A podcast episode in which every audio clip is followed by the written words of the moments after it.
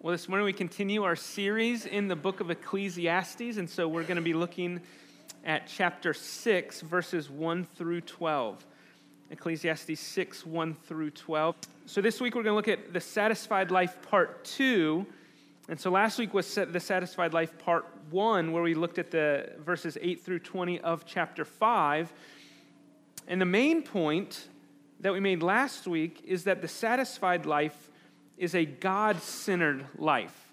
And so that's going to be, again, that's going to be the emphasis this morning that a satisfied life is a God centered life. And I mentioned the, the illustration last week of the, the sun and the planets that orbit around the sun, and made the point that the sun is and must be the center of the universe. It is, it is what gives the, the balance to everything else. The gravity and everything that, that is orbiting around the sun does so because the sun is in the middle. The sun keeps everything in orbit. If anything else were the center, if you were to put Earth at the center or another planet at the center, anything else at the center, the universe would go into chaos. There would be disorder. Everything works because the sun is the middle. And so we last week I compared God to the sun. God must be the center of your universe, the center of your life, because when God is at the center, everything else orbits around properly and in order. Everything works because it is centered around God. However, if you try and put anything else in the center, nothing works. And so, for this section of Ecclesiastes, what the preacher is aiming to teach us is that satisfaction can never be the center of your universe enjoyment, satisfaction cannot be the center. God must be. And when He is, and only when He is, can satisfaction follow. And so again, the satisfied life is not, does not pursue satisfaction as its own end. It pursues God, and satisfaction comes as a means to the end of enjoying God. So we'll see that this morning. Well, if you're there, Ecclesiastes chapter 6, I'm going to begin reading in verse 1, and I'm going to go through verse 12 so you can follow along as I read Ecclesiastes 6, beginning in verse 1. There is an evil that I've seen under the sun, and it lies heavy on mankind. A man to whom God gives wealth, possessions, and honor, so that he lacks nothing of all that he desires. Yet God does not give him power to enjoy them, but a stranger enjoys them. This is vanity. It is a grievous evil. If a man fathers a hundred children and lives many years, so that the days of his years are many, but his soul is not satisfied with life's good things, and he also has no burial, I say that a stillborn child is better off than he. For it comes in vanity and goes in darkness, and in darkness its name is covered. Moreover, it has not seen the sun or known anything, yet it finds rest rather than he. Even though he should live a thousand years twice over, yet enjoy no good do not all go to one place? All the toil of man is for his mouth, yet his appetite is not satisfied. For what advantage has the wise man over the fool? And what does the poor man have who knows how to conduct himself before the living? Better is the sight of the eyes than the wondering of the appetite.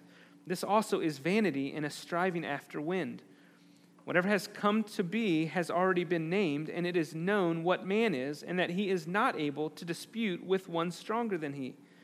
The more words, the more vanity. And what is the advantage to man? For who knows what is good for man while he lives the few days of his vain life, which he passes like a shadow? For who can tell man what will be after him under the sun? Let's, let's pray together. Father, I pray that as we, as we look at these verses, at this passage, I pray that you would satisfy us. Satisfy today, satisfy us today with your steadfast love, that we may rejoice and be glad all of our days. And it's in Christ's name we pray. Amen. So as we break this down, there's three sections uh, in this, this passage. So we're going to look at verses. The largest section is verses 1 through 6. The first point we'll look at is um, it, it teaches that satisfaction must come from God. That we'll see that in verses 1 through 6. Then, second, we'll see that satisfaction is not dependent upon stuff or things or possessions. And then, third, and finally, in verses 10 through 12, kind of the conclusion of this section, we'll see that it's just the way it is. the way it is, we'll see there in verses 10 through 12. Well, we begin there in verse 1 of chapter 6 satisfaction must come from God. So the preacher begins this section with a great evil that he's seen.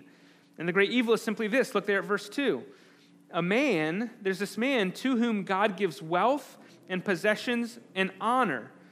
And all of those things, notice, are given to this man by God. So God gives him all of this stuff, all these things, so that it can be said that he doesn't lack anything that he desires. So he has everything he could ever want or dream of. He's lacking nothing. Yet, here's the issue God does not give him power to enjoy them. So he has all the stuff, but he can't enjoy them. So enjoyment in all of his stuff is what's lacking. Instead of him enjoying it, the, the preacher says a stranger actually enjoys all his stuff. Now, we don't, we don't know the specifics of why the stranger enjoys him and not the man. Maybe it's because he dies before he can enjoy them. Or maybe it's just that God never gives him the ability to enjoy them. And his whole life is spent gathering and, and having, but he is never given the ability from God to enjoy them. And so he dies without enjoying them. We don't know the case, the reason why he doesn't enjoy them. But that doesn't matter because the point that the preacher is making is that enjoyment comes separately from the earthly gifts or possessions. That's, that's his point. He can have all these things, and satisfaction is not included. And so he could have all these things without enjoyment of them.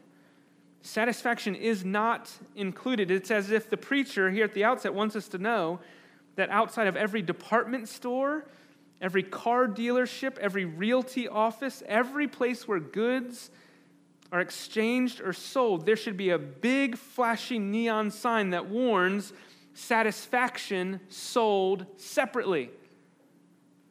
Satisfaction sold separately. So, whatever you're coming in here to get, you better be aware that satisfaction is not guaranteed. It actually is sold separately. This is what the preacher has seen with his own eyes. He's seen that the abundance of possessions and wealth and riches does not automatically satisfy or provide enjoyment. And so, the man who has everything he could ever desire, but who never enjoys any of it, the preacher says this is a great tragedy. This is an evil. But he goes one step further. It's not only that satisfaction is sold separately, the preacher goes further and makes the point that satisfaction can only come from one source, from one possession.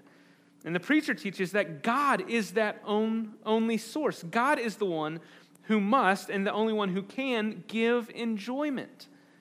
The satisfied life is the God centered life. This means that no earthly possession can ever satisfy unless God grants satisfaction, unless God gives enjoyment. And so satisfaction must come from God. And when it doesn't, when God doesn't grant satisfaction, as is the case with this man, the harsh reality is that prosperity and wealth and accumulation that is void of God given satisfaction is not a sign of blessing, but is actually a grievous evil. And so, to further emphasize this point here in verses 3 through 6, the preacher is going to make this hypothetical comparison. He's going to compare this man to a stillborn child. Now, I recognize that this comparison can seem a bit insensitive. I get that. Anytime you, you talk about and mention stillborn children, right, it's a sensitive subject. And so I want to be sensitive to the fact that there are probably mothers and fathers here in this room that have experienced a stillbirth.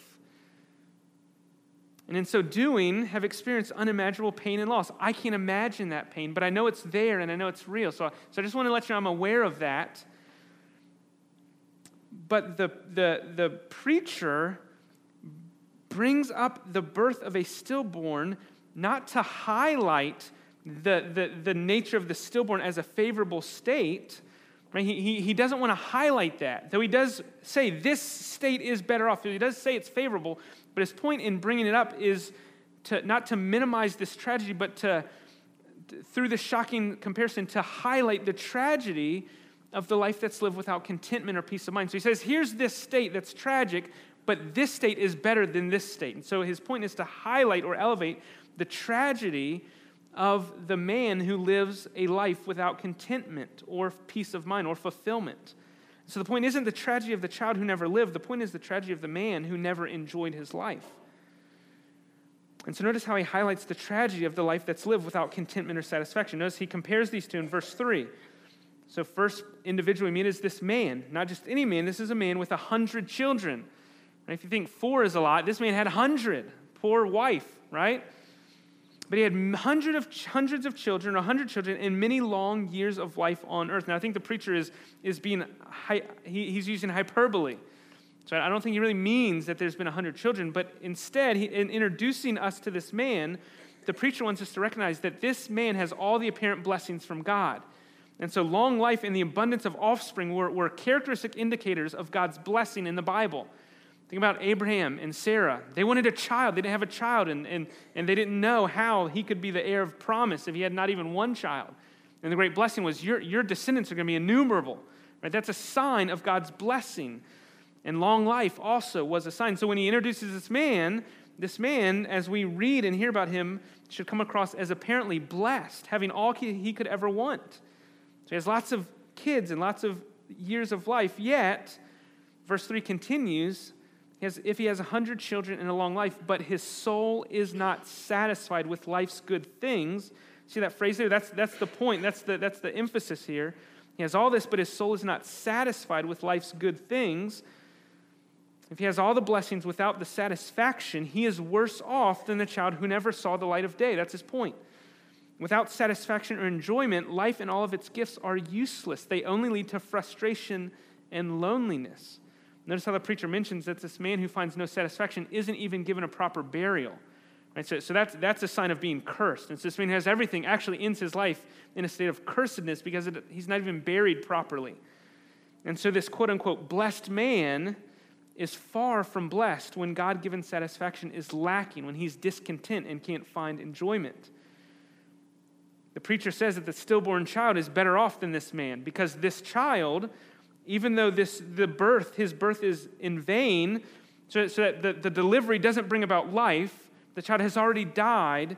So, so the, the delivery doesn't bring about life. Even though this child comes and goes in darkness, even though this child is never known by his parents or siblings, despite all those things, this child who doesn't live one day in this world is better off than the man who has everything he could ever want and thousands of years to live because this child, the preacher says, is at rest.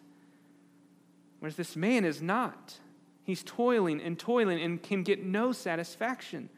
And so the child who died without ever living is better off than the man who lives endless years with endless possessions, but who never finds satisfaction. Because at the end of the day, this man is going to be dead just like the child, but his death, the preacher would say, is even more tragic because he never really lived, though he had every chance to. And this comparison makes the point clearly, I think, that no matter how long you live or how much money you have, it's all meaningless unless you can enjoy it. It's meaningless unless you can enjoy it, which you will never be able to do, which I will never be able to do without God. Satisfaction is God given and must be. It must come from God. And so, in the hopes of being redundant, let me make a point of application here. The satisfied life is the God centered life. God alone can satisfy. The human soul cannot find true satisfaction outside of a right relationship with God. And so, for you sitting here today, let me just tell you if you lack satisfaction, you ought to know God through Jesus Christ. That is the only way for you to ever be satisfied.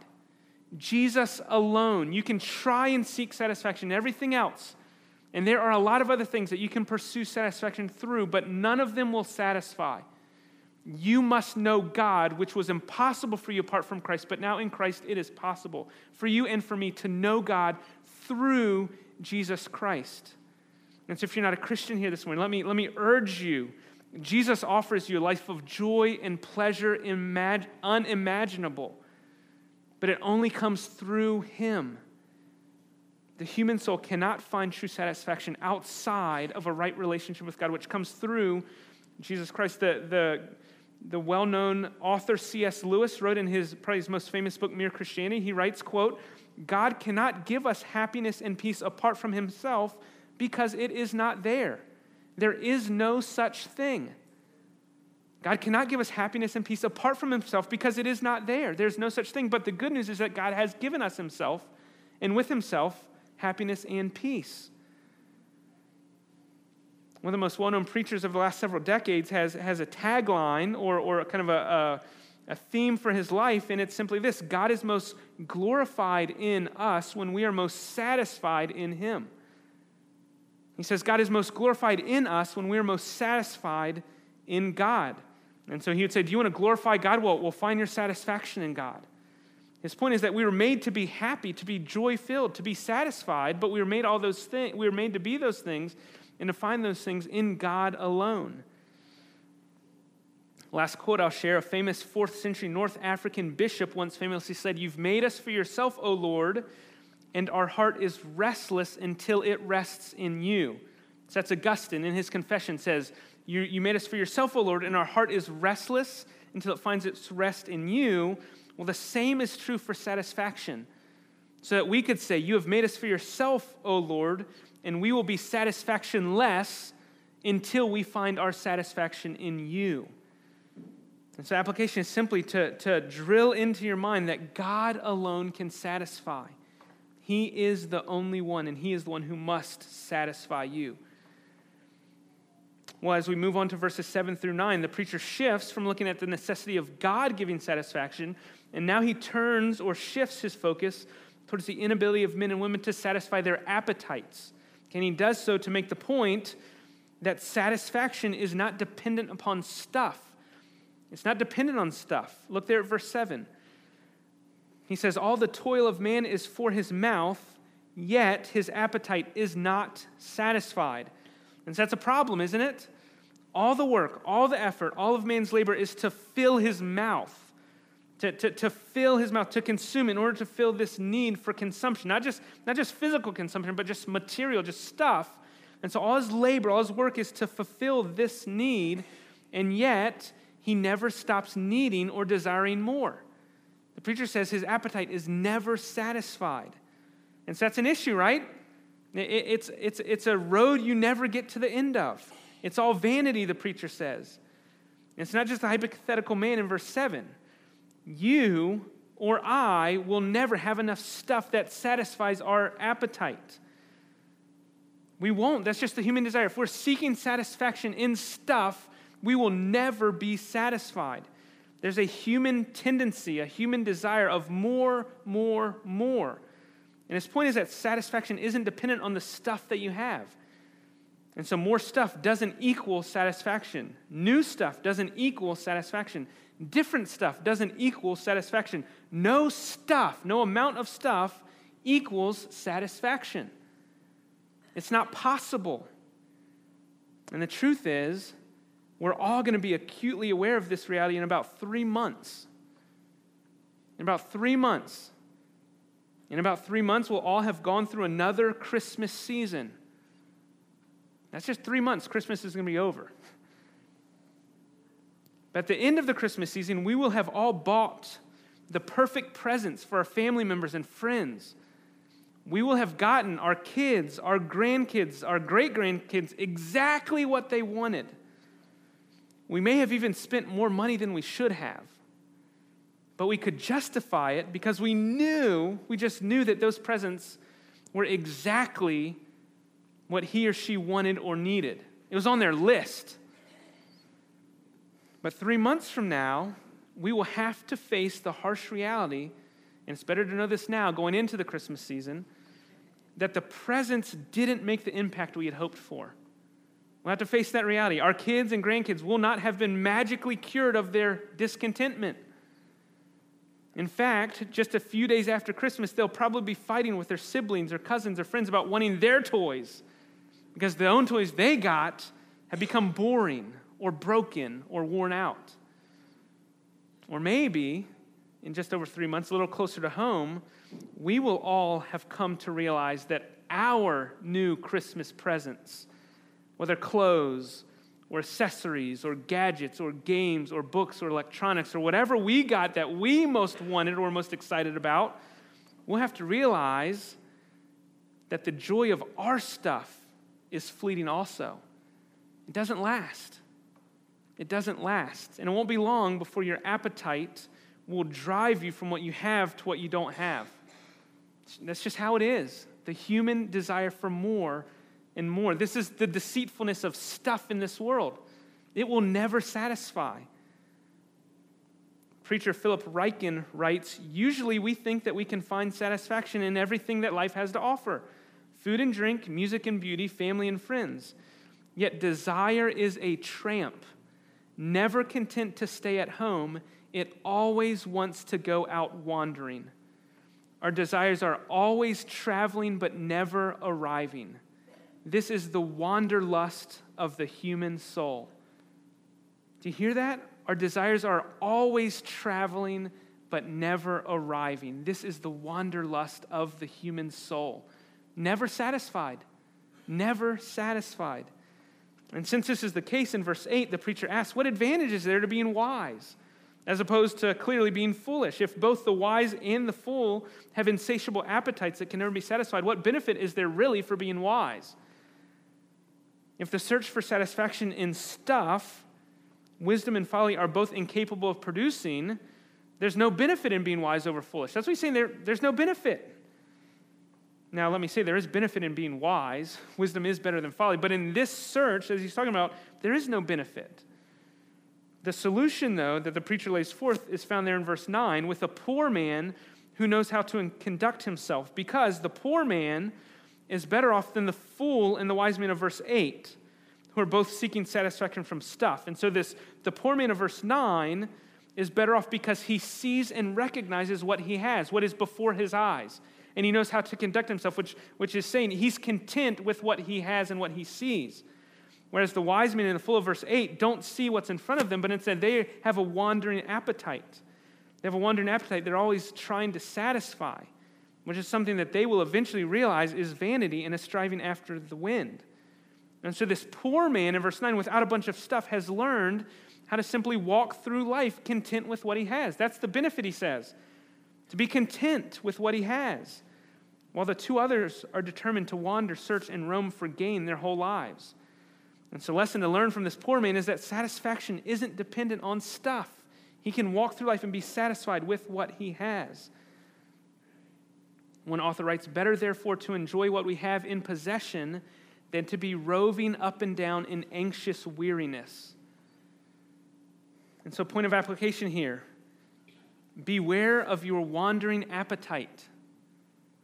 Beware of a wandering appetite. And I'm not just talking about food.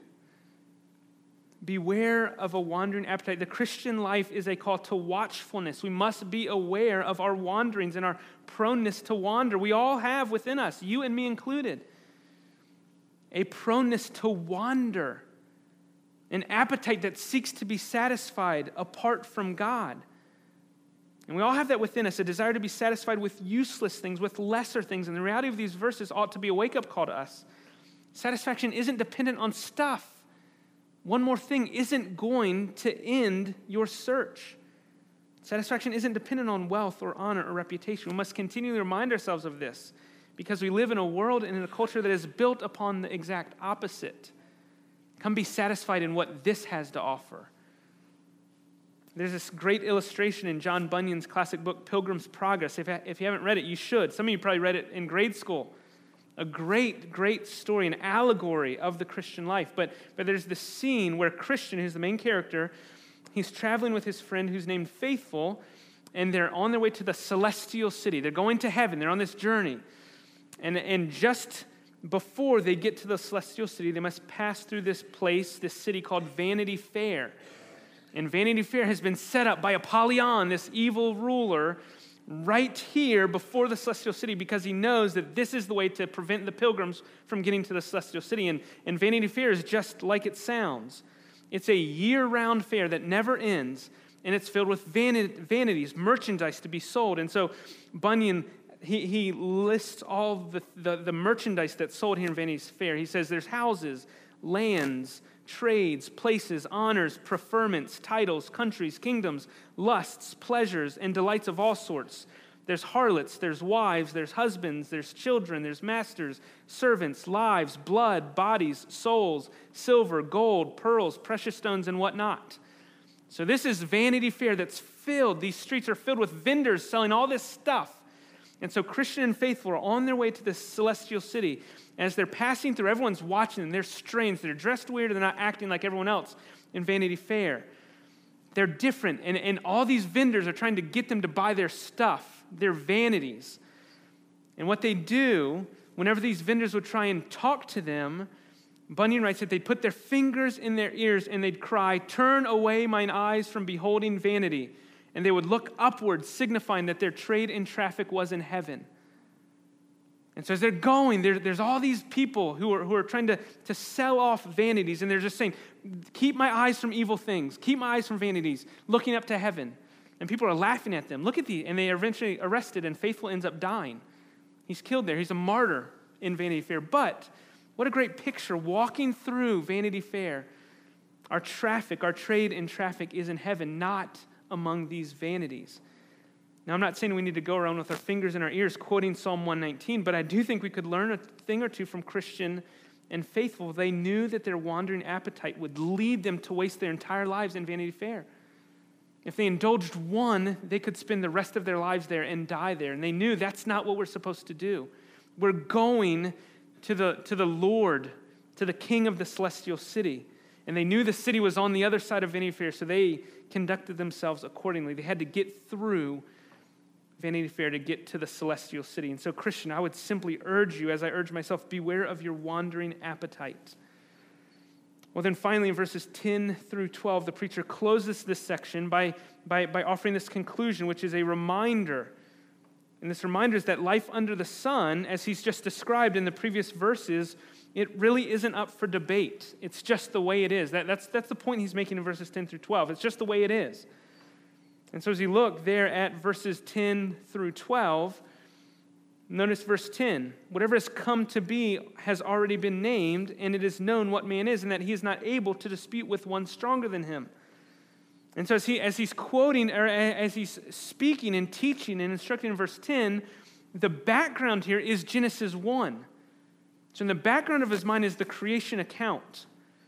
And so, the preacher is playing off the creation account. And can't get lost in all this discussion about human pursuit and satisfaction that man is not the determiner of his or her purpose in life. And he goes back to creation or alludes to creation to remind us of that. The man is not the determiner of his purpose. Mankind and everyone there within has been created. That's what he says. What is, whatever has come to be has already been named.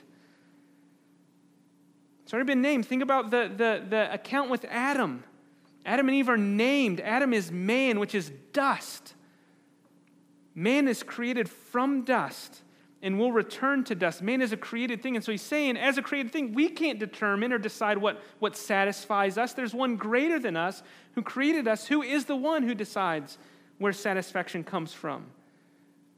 As human beings, we prefer to make a name for ourselves, but in fact, we have already been named. And we've been named with a name that signifies weakness in the face of the Almighty Creator God. We are dust. And this Almighty Creator is not one with whom we can contend or dispute. We are all creatures who came from dust. We were named by one greater than us, and He is the one who determines how it is. We are not the masters of our own destiny. We can't satisfy ourselves. And the preacher wants you and me to know that that's just the way it is. His point is the pursuit of satisfaction is above any man's pay grade. You can't get there, you're not qualified. We weren't intended to find satisfaction in any created thing.